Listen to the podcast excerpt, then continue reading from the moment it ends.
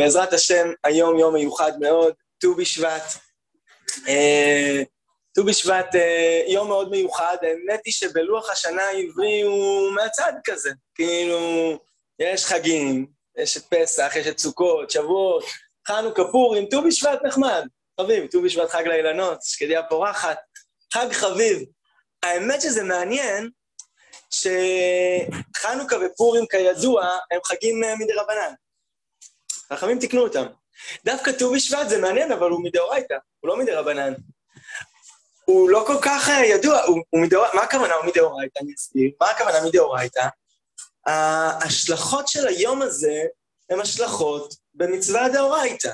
זאת אומרת, כל המצוות התלויות בארץ, שזה תרומות ומעשרות, וזה אה, עורלה, וגם שביעית אולי, הרבה מאוד מצוות שקשורות לארץ, לפירות, לחקלאות, באמת היום שמבדיל בין השנה הזאת לשנה הבאה זה ט"ו בשבט. ויש לזה כל מיני אה, אה, השלכות הלכתיות, אבל זה השלכות הלכתיות מדאורייתא, לא מדרבנן. אלא מה? חוץ מזה שהיום הזה הוא מדאורייתא, המקור שלו כמובן, אבל לא חגגו אותו בתור חג בכל השנים. לא, אנחנו לא מכירים את זה בתור חג, זה יום עם משמעות דאורייתאית, אבל אנחנו לא מכירים את זה בתור משהו חגיגי. הראשון, הראשון שמדבר על זה כמשהו חגיגי, האמת, לפני הרבה שנים, לפני איזה אלף שנה, רבנו גרשום, כבר מדבר על זה שהיום הזה אסור להתענות בו, יום מיוחד, אה, ארבעה ראשי שנים הם, אחד מהם בראש השנה על האילנות, כולם ימים טובים. אז אסור להתענות, וככה, זה, יש ביום הזה איזשהו ממד חגיגי מסוים, לא אומרים תחנות, בסדר.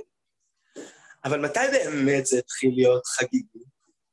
זה כמובן שזה קשור לתהליך שיבת ציון, החזרה לארץ ישראל. תהליך הגאולה, שאנחנו ככה נמצאים בעיצומו, אה, עמוק בפנים. חזרה לארץ ישראל, חזרה לחיים ארץ ישראליים, ואז החג הזה הפך להיות משהו הרבה יותר חגיגי, הרבה יותר מצוין, עם אה, סדר ט"ו בשבט, ומדברים על זה, ומזכירים את זה. אה, וזה ברור, זה קשור ל... לארץ ישראל. זה קשור לקדושתה של ארץ ישראל. ואתם יודעים מתי זה התחיל בתור משהו חגיגי, אכילת הפירות. מרתק לראות שאם בדור האחרון זה נטיעות ועוד... בראשית ראשית הציונות זה התחיל. ולמה אני מתכוון כשאני אומר ראשית הציונות? כשאומרים ראשית הציונות, הרבה פעמים מדברים העלייה השנייה, אז עלו לארץ. אבל כמובן שהעלייה הראשונה עוד לפני כן, וכמובן שעוד לפני כן, עליית uh, תלמידי הגר"א, תלמידי הבעל שם טוב, לפני 250 שנה, הם כבר התחילו לעלות לארץ ישראל, ככה עם איזשהו רצון להתחיל פה איזשהו תהליך של גאולה. ועוד לפני כן, ההתנוצצות הראשונה, ההתנוצצות הראשונה כנראה, של הציונות, של תהליך הגאולה שאנחנו נמצאים בה, כנראה קרתה בהצנע, בסודיות, אבל כבר לפני 400 שנה. 450 שנה, קרוב ל-500 שנה, כבר אני לא יודע להגיד בדיוק, בתקופת אה, הארי הקדוש. אה, אה, ואולי יותר מכולם, מרן הבית יוסף, רבי יוסף קארו. לא נאריך בזה, אבל אני רק אציין, יש סיפור מפורסם מאוד, ליל שבועות אצל רבי יוסף קארו, סיפור מופלא, מרתק, איך פתאום היה להם איזושהי התגלות של מגיד, משהו שהתגלה אליהם מלמעלה ואמר להם, חברים, זמן גאולה עכשיו, לעלות לארץ ישראל, השעה מתחילה.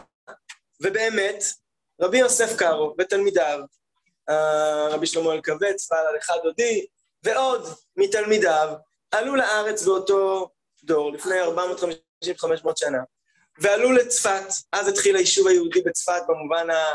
כל המקובלים של צפת.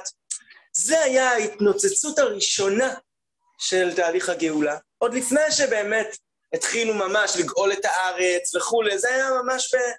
אבל, אבל כבר אז זה התחיל, ו... ובאמת אז התחיל התחילו לחגוג את ט"ו בשבט, את אכילת הפירות, המנהג התחיל אז. המנהג התחיל בתקופה ההיא, יש מחלוקת בדיוק מתי התחיל ואיך וכמה, אז זה התחיל. את כל זה אני מקדים, כי אני רוצה שנתבונן על מה שט"ו בשבט מזמין אותנו. ט"ו בשבט זה חג שכולו שזור, קשור בגאולת ישראל, בארץ ישראל, בחיים הארץ-ישראלים, וזה מזמין אותנו לאיזושהי uh, התבוננות. ו- ואני רוצה שנתבונן על, ה- על המקום הזה, על ה- באמת, מה זה אומר חיים ארץ ישראל. אנחנו נמצאים עמוק בפנים, מדינת ישראל, רואה שיש פה כאלו שככה זוכרים עוד את ההתחלה, אבל אני צעיר, אנחנו גדלנו לתוך אה, מדינת ישראל, וזה עמוק עמוק בפנים. ועדיין אנחנו בשלבים, שאנחנו הולכים ומוזמנים יותר ויותר לפגוש חיים ארץ ישראלים. המון תסיסה, המון תנועה, לפעמים של עליות, לפעמים של ירידות, שם אנחנו נמצאים. אני רוצה שטיפה נתבונן, ונתבונן דרך אה, הפסוקים קצת של פרשת השבוע שלנו. פרשת בשלח, אז ציטטתי פה בדף את, ה, את פרשיית המן, את פרשיית המן. אבל אני יותר חשוב לי לראות את ההקשר, שכולנו מכירים בגדול, גם אם כנראה לרובנו לא יצא לקרוא שניים מקו ואחד תרגום השבת, ובכל זאת, אה, אה, אה, הסיפור ידוע, אנחנו מדברים על קריעת ים סוף. קריעת ים סוף, פרשת בשלח, שירת הים, שנייה אני אפתח את החומש, ובעצם, בצורה עמוקה, קריעת ים סוף זה הסיום של יציאת מצרים. פה גמרנו לצאת ממצרים. יצאנו ממצרים, עשר מכות, מופתים ועניינים, ועם ישראל יצא ממצרים, עם של עבדים, מפוחד, תכף תכף התחילו לרדוף אחריהם המצרים, והם מפחד ברחו, והסיום של יציאת מצרים היה בקריאת ים סוף. ככה כתובים כמה פרשנים, אבן עזרא, עוד כמה פרשנים, זה הסיום של יציאת מצרים. אז עם ישראל באמת הרגישו נגאלים. הרודפים שלהם, האלו, המשעבדים שלהם במשך מאות שנים, נעלמו ואינם, זהו. טבעו בים, הקדוש ברוך הוא אה, אה, גאל, גאולה שלמה, זהו, לא יחזרו יותר. עכשיו עם ישראל נגאל. שירת הים, זו שירה מאוד גדולה, שהיא מדברת, קודם כל הודעה גדולה לקדוש ברוך הוא, אבל ההודעה הגדולה לקדוש ברוך הוא הזאת היא גם על כל מה שקרה, עדיין, עדיין לא פתחתי שנייה, היא גם על כל מה שקרה, אבל גם, גם על, על הרבה על ההמשך. על, על בעצם, בעצם, עם ישראל, נכון לומר שעם ישראל נולד עכשיו. עכשיו הוא נולד. היינו עבדים, לא היה שום התרחשות לאומית, עכשיו עם ישראל נולד. קריאת ים סוף, עכשיו נגמר יציאת מצרים ועכשיו עם ישראל נולד. ואז שירת הים היא גם מספרת לנו סיפורים עתידיים, חוץ ממי כמוך באל עם השם וכולי, גם אה, אה, תביאמו ותטעמו בהר נחלתך, כן, על ההמשך, להגיע לארץ ישראל, אה, מקדש אדוני כוננו ידיך, כן, וכולי וכולי. ומכאן אני רוצה שנתחיל להתבונן. ברגע שעם ישראל נולד, ואנחנו כבר גם עם חלומות עתידיים קצת. אני השנה פעם ראשונה שמתי לב, פעם ראשונה, שמעכשיו והלאה, מי שנגמר, נגמרת קריאת ים סוף, יש פרשייה ועוד פרשייה ועוד פרשייה ועוד... איזה חמש, שש פרשיות. פעם ראשונה שמתי לב שכולם עוסקות בשני דברים, אוכל ושתייה. ממש, פרשיות ארוכות, כאילו זה, בוא, קודם כל, אה, אה, אה, מגיעים למראה, המים מרים, כן, ועוד שנייה, עוד, עוד שנייה נעבור עליהם ככה ביעף מלמעלה. זה מרתק, ברור שהתורה פה אומרת לנו משהו. ברגע שיצאנו, נגמרה יציאת מצרים, פתאום יש עיסוק נרחב אוכל ושתייה. בואו נעבור שנייה לפרשיות האלו ממש במלמעלה, ואז אולי נקרא כמה פסוקים מפרשיית המים. מלמעלה, אז הפרשייה הראשונה זה באמת המים ממראה. אה, אה, אה, לא יכלו לשתות, המים היו מרים, ואז באורח פלא זרקו עץ, משהו מר למים, ופתאום המים נמתקו, והיה לשתות. זו הפרשייה הראשונה. הפרשייה השנייה, הם מגיעים לאלימה, ושם 12 עינות מים ו-70 תמרים. הפרשייה השלישית, זה אה, מתלוננים בשבטנו על סיר הבשר, באוכלנו לחם לשובע, וכאן יש את המן באריכות, חלק, ואת הסלב, גם שנמצא פה באריכות. אנחנו גומרים את זה, כמה עמודים, גומרים את זה ושוב, אין מים. זה, זה, עוד, זה עוד נמשך פה באריכות, והמן עם, עם שבת, יש פה התרחשות מאוד רצינית של התעסקות ממש ארוכה, ו, והשלב הבא, ויחנו ברפידים ואין מים. והיה רעב העם עם משה, ואז הנני עומד לפניך שם על הצור בחורב, והכית בצור ויצאו ממנו מים, שזה אה, אה, אה, באמת הבאר. אז זה באמת ממש פסוקים ארוכים שעוסקים באוכל ושתייה. מעניין, מה, ברור שהתורה אומרת לנו כאן משהו. אני חושב שזה נורא פשוט, וזה נורא מזמין להתבונן. כי עם ישראל נולד. בניסי ניסים. והשאלה הגדולה, כשאנחנו מדברים על עם, שתי שאלות. שאלה קריטית מאוד של הפרשה הבאה, זה כל העמדה הרוחנית של עם ישראל. תורה, מפגש עם התורה, גילוי, מעמד הר סיני, הרבה גילויים כבר היו לנו, קריאת ים סוף, וגילויים אלוקיים, הכל היה ניסי. אבל ה... את התורה נקבל, זה בשבוע הבא, פרשת יתרו. וכאן יש עיסוק נרחב בדבר השני, של היותנו עם. עם, ברור שיש עיסוק מאוד מרכזי בחיים החומריים שלנו. כאילו, מי אנחנו רוחנית, אבל מה קורה? אנחנו מדברים על עם ישראל. עם ישראל. אז יש, ברור נשמה, אבל יש גוף. אבל יש גוף. הגוף הזה כמובן יורכב בהמשך גם מארץ, למדינה וכולי. נולד עם, יש פה עיסוק רחב בממד הלאומי. הלאומי במובן הגופני. ועיסוק רחב. השלב הבא, יש פה את עמלק, בסוף הפרשה שלנו, ובהמשך אנחנו מיד ממשיכים למתן תורה, מקום הרוחני. אני חושב שזה מזמין, שוב אמרתי להתבונן, כי כשאתה שואל את עצמך, החומר בעם ישראל, אוכל, שתייה. יש כאן אמירה חזקה מאוד, אפשר לקרוא אותה בכמה צורות, של המן, של המים, של הבאר. מי אנחנו? מה, מה הם החיים החומריים שלנו? ואפשר לקרוא את זה באמת בכמה צורות. אני חושב שזה כל כך, כל כך אה, משמעותי לקרוא את זה לאור ט"ו בשבט. זה מה שאני אנסה לעשות עכשיו. באמת, אולי הקריאה הפשוטה של המן, בואו בוא נתמקד ככה בפרשייה של המן עכשיו. ויאמר השם אל משה, הנני ממטיר לכם לחם מן השמיים, ויצא העם ולקטו דבר יום ביומו, וכולי. מה זה המן? לחם מן השמיים. לחם אמונה. לחם אמונה. לחם מן השמיים, משהו שמימי, רוחני, אלוקי. זה המן. זה המן. יותר מזה, מיד אחרי כן, דילגתי כמה פסוקים, ותל שכבת הטל, והנה על פני המדבר דק מחוספס, דק הכפור על הארץ, ויראו בני ישראל ויאמרו, איש של אחיו מנו, כי לא ידעו מהו, ויאמר משה עליהם, הוא הלחם אשר נתן השם לכם לאכולה. שוב, הלחם הזה, השם נתן לכם. זה לחם של, הש... של השם, זה לחם שהשם נתן. ואז יש כאן אריכות גם יש פה חלק מהפסוקים שציטטתי, חלק כבר לא, על זה שהמן יש בדיוק לכל אחד.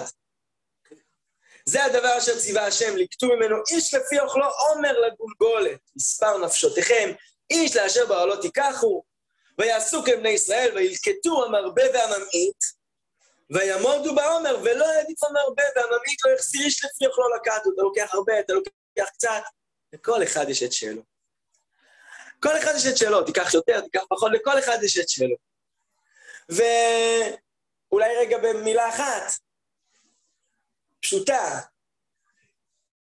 המן הזה, שתכף נראה ששמים אותו למשמרת בארון הברית, שמים אותו למשמרת בדיוק אה, אה, עומר, אה, צלוחית של עומר, זה נמצא פה בהמשך הפסוקים, שמים למשמרת בארון הברית, למען ידעו. זה מספר לנו סיפור. וקודם כל, האמירה הזאת, שהיא מאוד מכוננת בעם ישראל, שפרנסה מן השמיים, אפשר לקחת את זה כמובן במובן קיצוני קיצוני, כזה שכאילו עזוב, ולא משנה מה תעשה והכל. ואם ניקח את זה למקום שאנחנו יותר חיים אותו, אנחנו כמובן רוצים לעבוד ולהרוויח וכו' ולהצליח והכל. ואתה חי את החיים עם אה, תודעה שהקדוש ברוך הוא איתך, מלווה אותך. אני אשתף אתכם בזה, כתוב בחז"ל, שמגיע תינוק, כיכרו עמו. אז האמת היא שנולדנו השבוע בת. אה, סוף שבוע. יותר מזה, לא גיליתי לכם, אבל קראתי לה היום שם. וכל השיעור זה בעצם כדי להסביר אה, מה אני התכוונתי בשם שזה, לא, לא גיליתי לכם בהמשך, אנחנו ככה, מה, מה הסיבה לשם, זה אנחנו בהמשך נדבר. אה, מה השם? שיראל. שיראל. שיראל רחל. שיראל רחל. כן, ברוך השם. אמן, תודה. אז אנחנו... כתוב בחז"ל שמגיע תינוק כיכרו עמו. כיכרו עמו. כאילו... בסדר, אנחנו צריכים, אנחנו אנשים בוגרים, צריך לדעת גם כאילו להיות אה, עם הרגליים על הקרקע והכל כאילו ש... אבל המקום ה... שלא בא לבטל את העשייה שלך, כאילו, אלא כן ל... הקדוש ברוך הוא פה, בסדר. כאילו... בדיוק, לא עליך המלאכה לגמור, ולא אתה בן חורין להיבטל ממנה. יש כאן משהו בכלל בעבודת האדם שאומר לך, מצד אחד, אתה על זה, צריך, לה, צריך לעשות, צריך להיות, לראות איך אתה מתקדם, איך אתה... אבל בסדר, מה שלא אתה, הקדוש ברוך הוא ישלים, הכל בסדר. עכשיו, זה נכון בכלל בעבודת האדם, בחיים, ויש משהו חזק בפרנסה שמאוד מלחיצה אותנו הרבה פעמים, וגם בצדק, כאילו, צריך, אדם צריך להיות עם אצבע על הדופק, לראות שהכל בסדר, ו...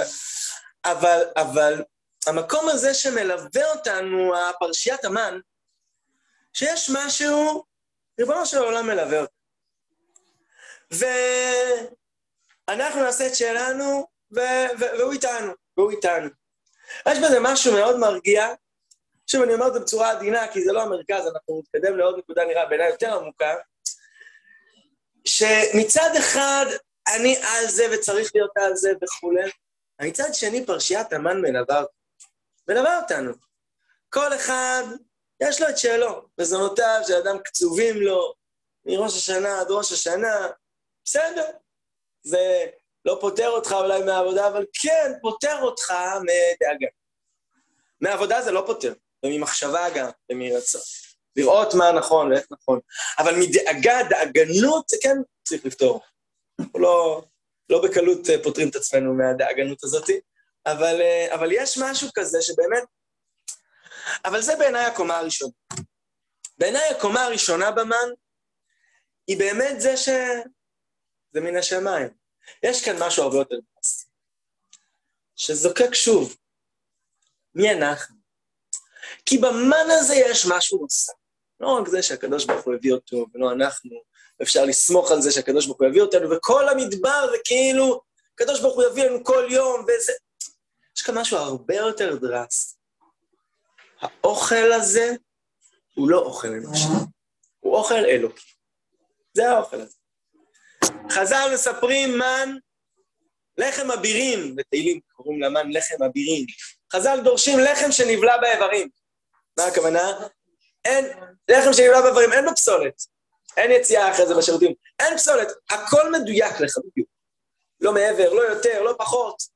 מדויק לך, מה שאתה צריך, בדיוק.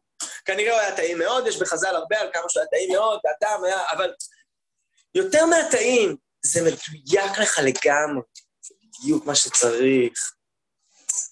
זה בדיוק מה שה... בלי טיפה תוספת, בלי טיפת... אבל יותר מזה, חז"ל שם באותו מקום, לא רק לחם שנבלע באיבר, באיברים, לחם אבירים, לחם שמלאכי השרת אוכלים. כשאתה מדבר על לחם אלוקי, אתה פוגש את המן, יכול להיות שזה היה מאוד טעים. זה היה משהו אוורירי כזה כנראה, ככה הציור שלי, אני לא יודע מה זה. מה זה כזרע גד, לא יודע מה, לבן כזה, לא יודע מה זה. משהו כזה אוורירי, רוחני כזה, בסדר, משביע אותך והכול. אין שם את הטייבה של האוכל, כאילו. יכול להיות שהיה טעים מאוד, אבל כאילו אתה יושב על סטייק עסיסי כזה, זה כנראה שונה, כאילו, לא יודע, אני כאילו, לא יודע, לטוב ולמוטב, לא יודע בדיוק, כאילו... אה, אה, זה משהו שהוא לא גשמי, שהוא מאוד רוחני. יש משהו במסר של פרשיית המן שהוא מאוד חזק וגם טיפה למורכב. אוכל שכל כולו רוחני. כשאתה אומר לעצמך, החיים שלנו מורכבים מחומר ומרוח. יש משהו במן שקצת משנה את המאזן הזה. יש ממרה ככה חזקה של הקוצקר, כתוב, הרבי מקוץ, כתוב השמיים שמיים להשם, והארץ נתן לבני אדם. זה קוצקר אמר ככה, השמיים, שמיים להשם, והארץ נתן לבני אדם לעשות מהם שמיים. ככה הקוצקר אמר. שאנחנו פה בארץ עושים את הארץ לשמיים. יש כאן אמירה שאומרת שהחיים שלנו החומריים, גם שם הכל רוחני. כאילו, יכול להיות. יכול להיות. השיא, אני אגיד את זה בינתיים ככה, ואני תכף גם טיפה אסתייג, כן? השיא, המדבר מסמל פה איזשהו אירוע של שיא. מה זה החומר בעם ישראל? זה גם רוח, מה קרה לך? כאילו, גם כשאתה מתעסק בחול, גם שם זה הכל קודש, נו מה? כאילו, לא באמירה מיסטית, באמירה פשוטה. האכילה הזאת הייתה כולה רוחנית. כולה הייתה רוחנית. זו אמירה מאוד חזקה, שבאה להגיד כאילו, אתה מסתכל על עצמך, מה הפסגה של עם ישראל? אנחנו בגאולת ישראל, אנחנו... מה הפסגה? האם הפסגה היא כזאת, לבוא ולהגיד, השיא זה שגם החומר הוא רוח? לי זו אמירה קיצונית מדי, ואני רוצה להסביר למה. זה חזק, זה חזק. ויש לי בעיה אחת עם, עם להציג את זה בצורה הזאתי, שהחיים לא כל כך הולכים ככה. החיים לא הולכים ככה. אצלנו. היה לקטנותנו יכול להיות. אנחנו יודעים מה זה אומר לפרנס בית, בסדר?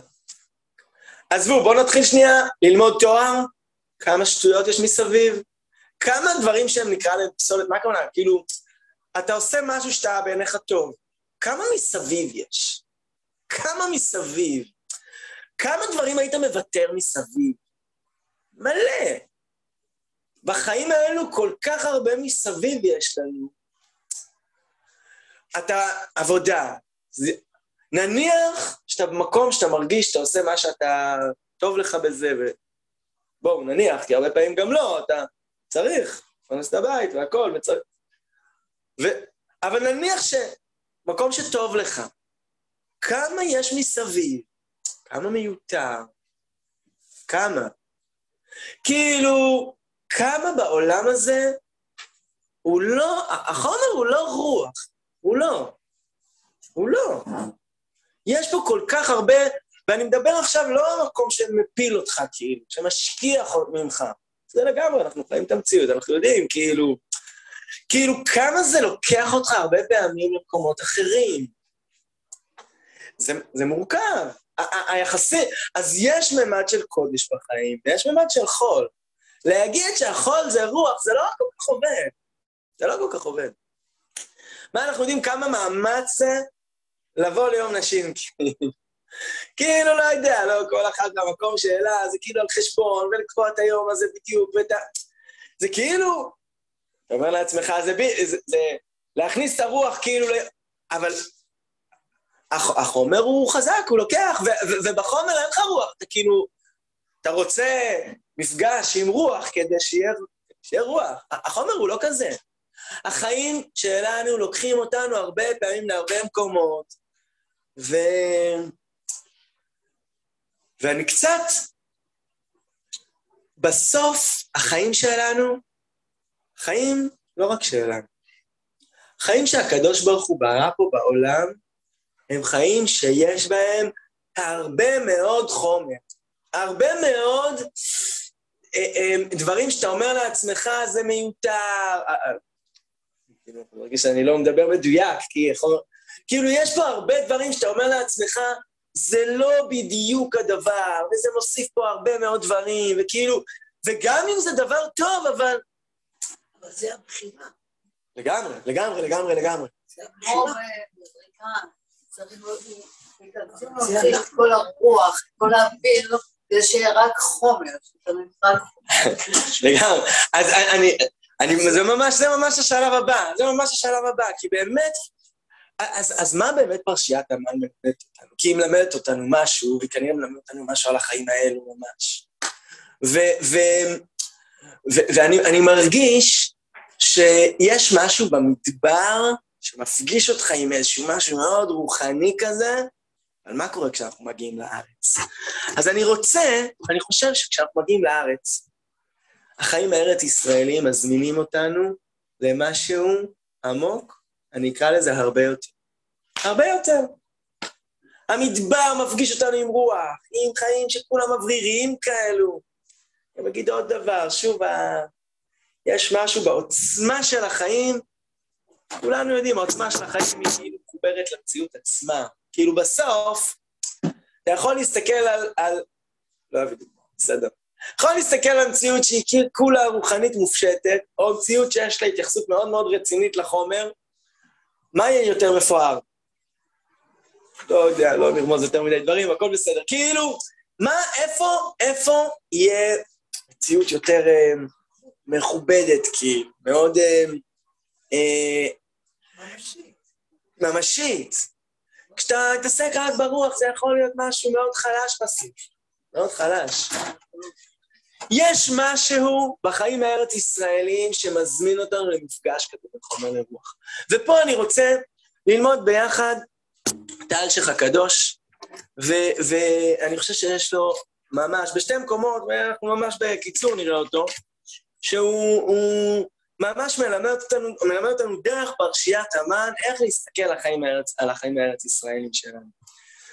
אה, אני אולי אקדים ואגיד שאת האלשיך הזה למדתי אצל אה, סבי מורי, אה, הרי אני כפרת משכבו, שכולנו, כולכם מכירים ומכירות אותו, זה הרב חיים דרוקמן שנפטר לפני חודש וחצי.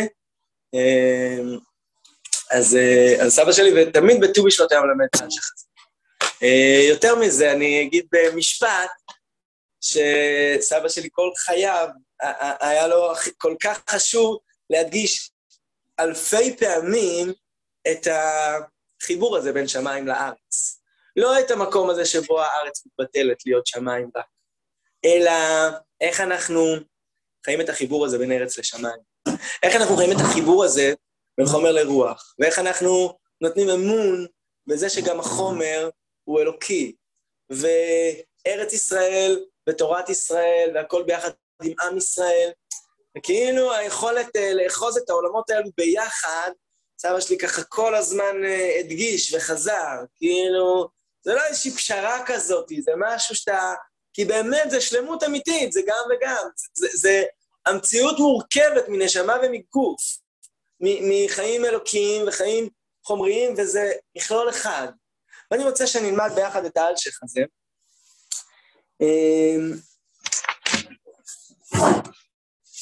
אז בואו, בואו, נדגיש פסוק אחד, ואני חלק אקרא בפנים וחלק יגיד בעל פה, בסדר?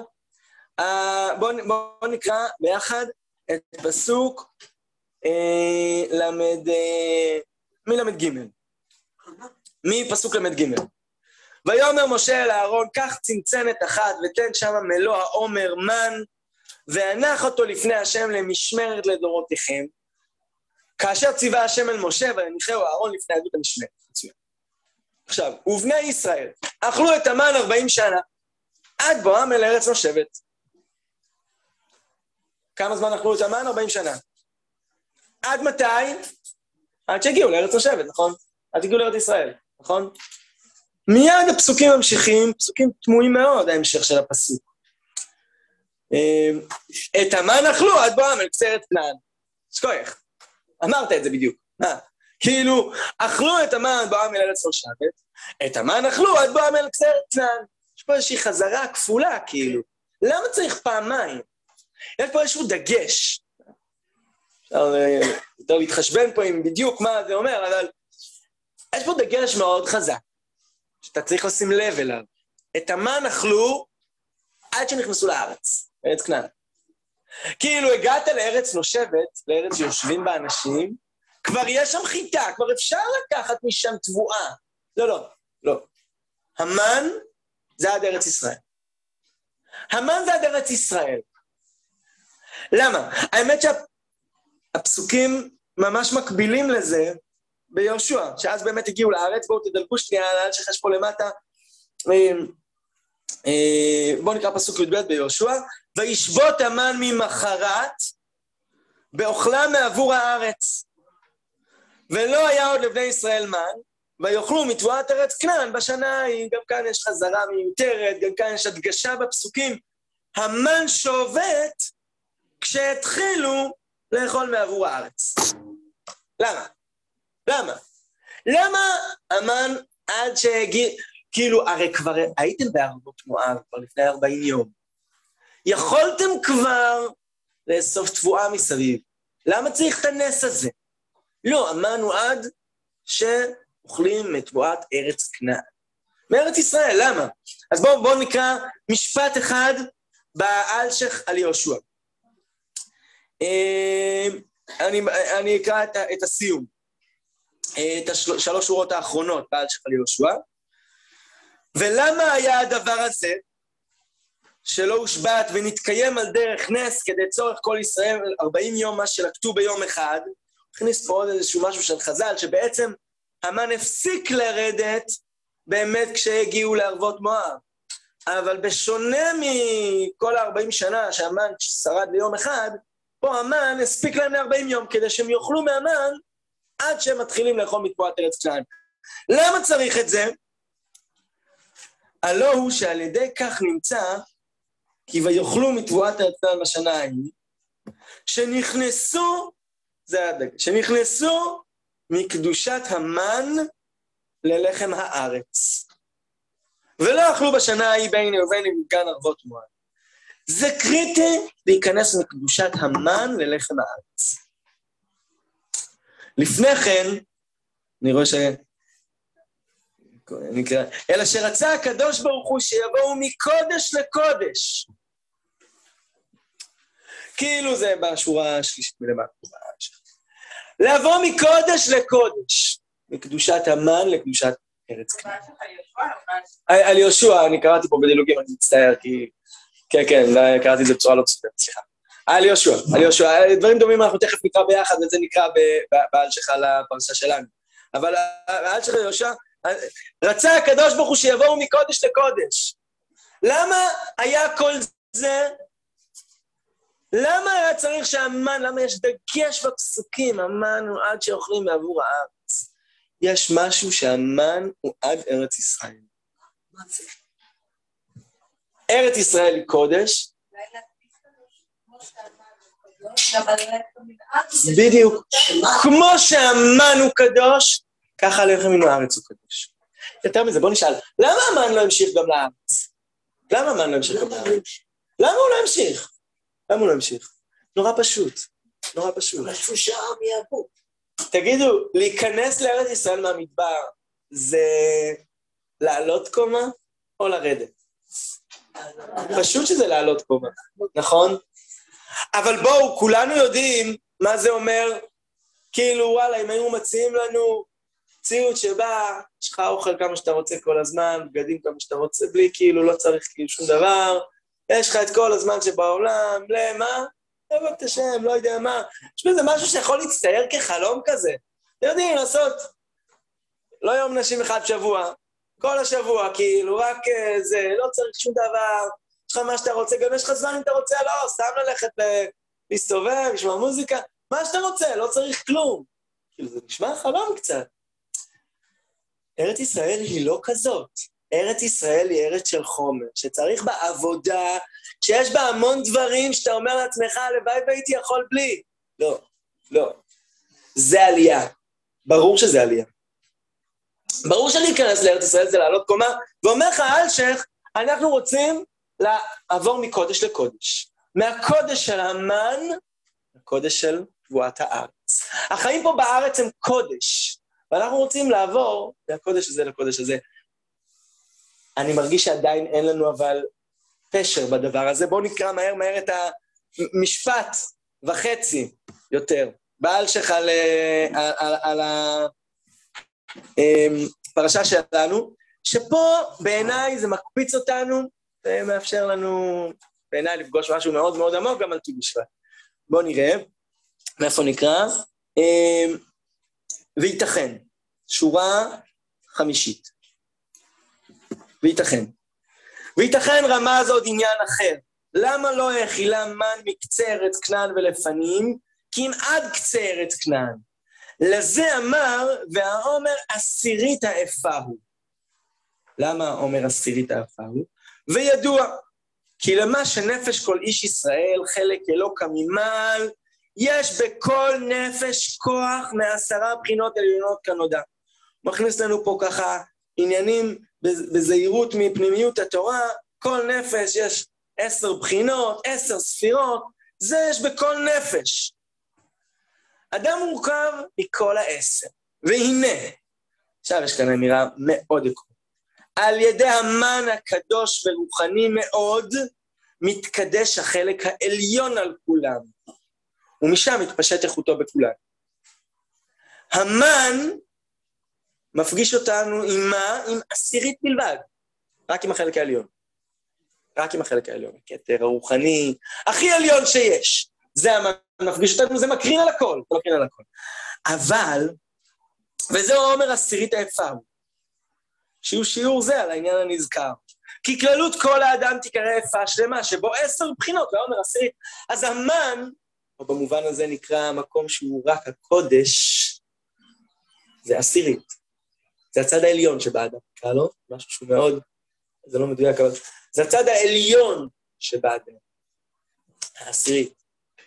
אבל, וכאן יש אבל גדול, לכן טוב טוב הוא לחם מארץ ישראל, שיש בה עשר קדושות, כמפורש במשנה, שהוא לעומת ארץ העליונה ובעשר בחינותיה.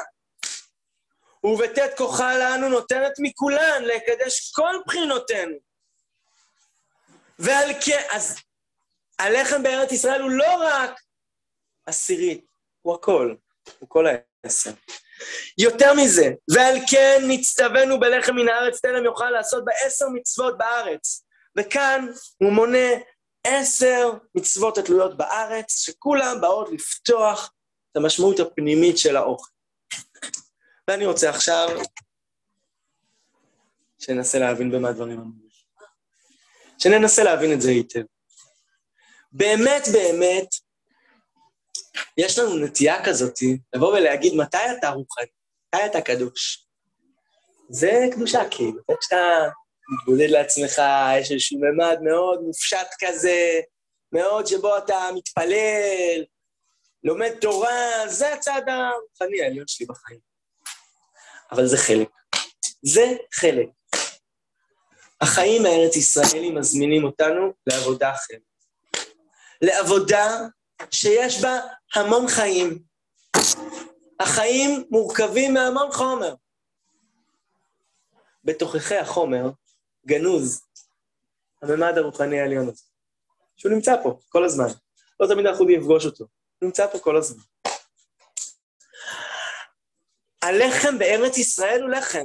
אתם יודעים כמה, אנחנו לא חקלאים, בדורות קודמים, כמעט כל האוכלוסייה הייתה חקלאית, איזה עבודה קשה זה, אתה עובד בשדה, וחורש, וזורע, וקוצר. עבודה כל כך קשה, בזה אטפך תאכל לחם. עבודה כל כך קשה, טמון בתוככי הלחם, בתוככי העבודה הזאת. יש פה חיים אלוקיים. ט"ו בשבט מפגיש אותנו עם ארץ ישראל, עם המצוות התלויות בארץ. הזמנה לפגוש את מה שמסתתר בארץ, לא בשמיים.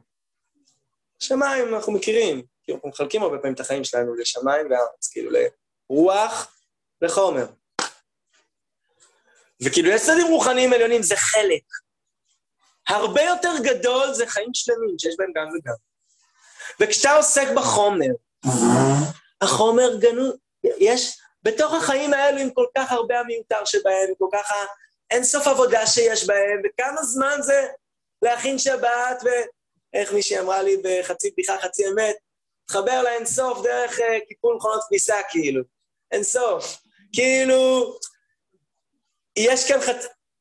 באמת, כמה עבודה יש לנו בחיים האלו, מלא. ויש חומר ויש רוח, ויש נתק ביניהם קצת, אתה כאילו רוצה לנשום קצת אוויר של רוח, והרבה מאוד, אולי רוב החיים שלנו הוא חומר. ט"ו בשבט מזמין אותנו להקשבה. לא בטוח שאנחנו גם יודעים לחיות ככה, אבל להקשבה לזה שיש פה עומק גדול יותר. לא שהחומר הוא רוח, הוא לא רוח, הוא חומר. גנוז בו משהו הרבה יותר עמוק. קדושת החיים הישראליים הם משהו שהוא לא לוקח את הנשמה בלבד, ובטח לא את הגוף בלבד, הוא משלב ביניהם. יש בו נשמה, ויש בו גוף. ויש כאן הקרנה עמוקה, מאוד, שכשאתה חי חיים אלוקיים, כי החיים הם אלוקיים, ואתה מודע לזה שהחיים הם אלוקיים. כמה נזכור את זה כשנלך לסופר לשעתיים קניות עכשיו? שאלה. שאלה, קשוח, אתה כאילו שוכח אלף פעם. עונות כביסה, הזכרתי מאוד, עוד עבודה ועוד עבודה, עכשיו אני בבית עם ילדים קטנים, זה, לא יודע, כל אחד והסרט שלו, זה, אתה כאילו מסדר את הבית והכל, ותוך כמה זמן זה מתפלגן, מכירים פה כולם. כאילו אומר, וואלה, מה עשינו? לא עשינו כלום. זה, אבל עבודת, הח... עבודת החיים שלנו מלאה בדברים שאתה אומר לעצמך, רגע, זה מיותר או לא מיותר, איך לקרוא לזה? איך לקרוא לזה? מה פתאום?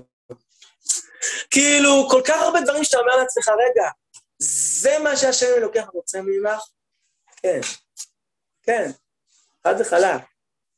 כאילו, אנחנו, אני מרגיש שט"ו בשבט בעיניי, חגה של ארץ ישראל, מזמין אותנו להקשבה עמוקה של החיים האלו.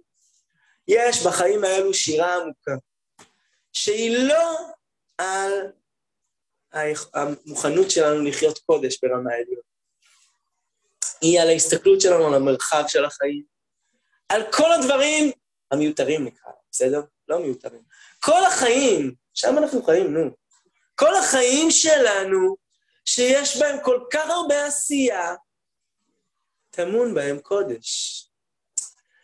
החיים הם אלוקיים, וכשאנחנו משתדלים, רוצים לחיות אותם נכון, לחיות אותם נכון. לחיות אותם עם הקשבה, ועם, אה, ועם ההקדשה של הזמן שהוא לרוח, ולחיות את החיים כמו שהקדוש ברוך הוא רוצה שנחיה אותם. ויש בהם כל כך הרבה דברים, אתה אומר לעצמך, רגע, אני בכיוון הנכון, אבל זה לוקח אותי שוב פעם, ואני כאילו שוב שקוע בעבודה, ואיך התפילה שלי נראית, אם בכלל מספיקים משהו עם ילדים והכול.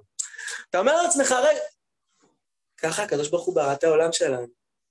ואני מרגיש שט"ו בשבט מזמין אותנו להתבונן שנייה על עבודת האדמה. כמה עבודה, כמה התעסקות חומרית. בכל זה גנוז קודש. והחיים השלמים יותר זה איך המן מופיע לא במן, במדבר, בתנאי מעבדה כאלו, שם אתה כאילו מופיע רק את הקודש עצמו. זה עשירית אומר לך השם, זה חלק, חלק העליון אולי, אבל זה חלק, זה לא מספיק. הרבה יותר טוב, אמיתי, עמוק, זה החיים בארץ ישראל, שיש בהם עוד כל כך הרבה דברים. והרבה פעמים גם נפילות, נו, אין מה לעשות, זה ככה. ואנחנו משתדלים, רוצים, מתאמצים, כל הזמן מתאמצים, לחיות את זה נכון. וכשאתה... את, מת... אנחנו מסתכלים על החיים שלנו ואומרים, אנחנו מנסים, מתאמצים, לחיות את החיים האלו נכון, ובאמת לשלב נכון, ולהקדיש זמנים נכונים, והחיים הם אלוקים. ועכשיו אני... השירה הזאת של עם ישראל, אם אני כאילו חוזר לשם, שיראל, שיראל רחל, רחל זה כנסת ישראל, סבתא שלי רחל. כנסת ישראל זה עם ישראל, והשירה שעם ישראל שר בעולם. אני שואל את עצמי, באמת, קראנו השבת, שבת שירה, מה, מהי השירה שעם ישראל שר בעולם? האם אנחנו יודעים לשיר רק את הצדדים הרוחניים, העליונים? כל מי ש... אני לא מחזיק את עצמי מישהו שמבין במוזיקה, אבל כל מי שטיפה קורא שירה, שומע מוזיקה טובה, זה שירים לא נולדים רק ממקום, אה, נקרא לו בנאלי כזה, הכל טוב כזה, הכל כאילו רוחני, שירים לא נולדים שם. שירים נולדים בתנועתיות של חיים. שירים נולדים בנפילה וקימה, במקומות שהם גם קשוחים ואתה עולה בהם למעלה, שאתה כאילו פתאום צומח לאיזשהו מקום. שירה היא משהו ש... שנותן עומק הרבה יותר גדול לחיים האלו. מהי השירה של עם ישראל? מהי השירה שעם ישראל שר לקדוש ברוך הוא בעולם שלנו? שוב, האם זה רק כשאנחנו מתפללים, אם אנחנו מספיקים, וגם התפילה נראית איך שהיא נראית, ילדים מפריעים, וגם כשמצליחים להגיע לבית כנסת, אתה מצליח, לא מצליח, טה, טה. לא, שירת החיים שלנו חובקת את כל מרחב החיים שלנו. שירת החיים שלנו היא המבט שאנחנו מסתכלים על החיים ואומרים, אנחנו רוצים, ריבונו של עולם, לחיות את החיים נכון. החיים האלו אלוקיים, הנשמה והגוף. ואנחנו את השילוב ביניהם רוצים לחיות נכון. ולפעמים אתה, ריבונו של עולם, רוצה מאיתנו לתת מקום לנשמה. ולפעמים, שזה ברוב המקרים, אנחנו צריכים לתת מקום לגוף. זה העולם שלנו, ככה בנוי. ושירת החיים הישראלית היא כוללת בצורה מלאה את החיים כולם. במובן הזה הגמרא מדברת על דוד המלך, מביטים ביום המיטה ואומרים שירה. במובן הזה שאתה כאילו מסתכל על המכלול של החיים, ואתה אומר, מה רצינו בחיים האלו אם לא לשיר? שיר, שיר להשם כאילו. ובעצם, המקום הזה שבו אני מרגיש ממש, זה מה שט"ו בשבט מזמין אותנו. לתת אמון בזה שהחיים כולם, יש בהם מרחב אלוקי. החיים הם אלוקיים. ואנחנו מנסים לחיות אותם נכון. להקדיש זמן לזה, להקדיש זמן לזה. ואני אגיד עוד משפט אחד שלא נרחיב בו, כי אנחנו צריכים לסיים, שבסוף הציור השלם, הציור הבית מקדשי, בו הכל הכל הכל מואר כאילו, אז גם החומר יהיה מואר. גם כשאתה עסוק בחומר זה יהיה מואר. אצלנו בחיים זה לא ככה, חומר הוא חשוב, כאילו במובן הרוחני של הדברים. הציור הבית מקדשי, הציור הגאולי השלם, בו כאילו אתה אומר, האור והרוחניות היא בוקעת מכל מרחבי החיים, והכל אתה מרגיש את השירה להשם. החיים שלנו, אנחנו נותנים אמון בדבר הזה, אנחנו לא מרגישים את הקדושה בוקעת בכל מרחבי החיים. אבל כן אנחנו מוזמנים טיפה לחשוב על זה, טיפה לפגוש את זה, טיפה לתת אמון בזה שהחיים בשלמותם מבקשים מאיתנו לזכור שכל כולם חיים אלוקיים. וכשאנחנו באינסוף של הכביסה, וכשאנחנו מקשיבים לשיעור תורה, מתפללים, או כשאנחנו חוזרים לאינסוף עבודה במשרד, לא משנה מה, אנחנו חיים את החיים האלוקיים. וזה עבודת השם שלי עכשיו. זה מה שהקדוש ברוך הוא רוצה ממני עכשיו. פה בפנים גנוז, ילדים אלוקיים. ואנחנו חיים אותם בטוב, חיים אותם נכון. חיים אותם בשמחה, עם אמון, לא באיזשהו רצון להיות במקום אחר, באיזשהו רצון אמיתי ל- ללכת עם ריבונו של עולם. בחומר, ברוח, בחיים כולם.